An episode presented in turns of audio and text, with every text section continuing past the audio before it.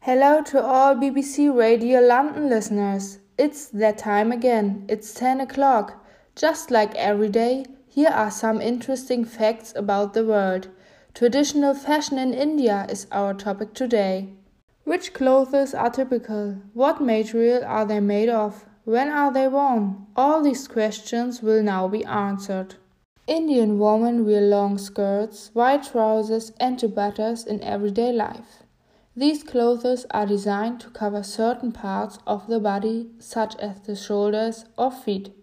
The traditional clothes of the woman is the sari. It is 5 to 6 meter long and the fabric is wrapped around the body with a special technique. The sari for every day is mostly made of cotton. For a special event, it can be made of silk or brocade. The long fabric is embroidered with patterns. It is also available in many different colors. Every sari looks different. The sari reflects the Indian culture, the social status, the caste, and the religious faith. It can cover body parts but also emphasize them. On hot summer days, the clothes is light and early on the skin.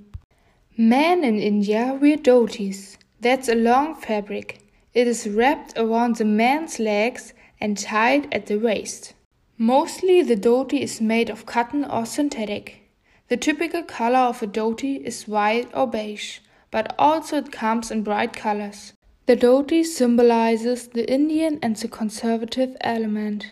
Middle class men usually wear the dhoti only on religious events.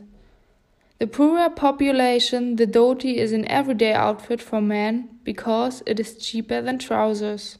If you planning to make a trip to India one day, then the clothes should be loose and light and differently cover the shoulders and the knee. All in all, it can be said that English and Indian cultures are very different. It's 3 minutes past 10. Now let's get to a short traffic update. All roads are clear. Have a good ride and drive carefully. Now there was a long series of music for the good mood. Confetti from Little Mix or by Bailamos from Enrique Iglesias, for example. Much fun!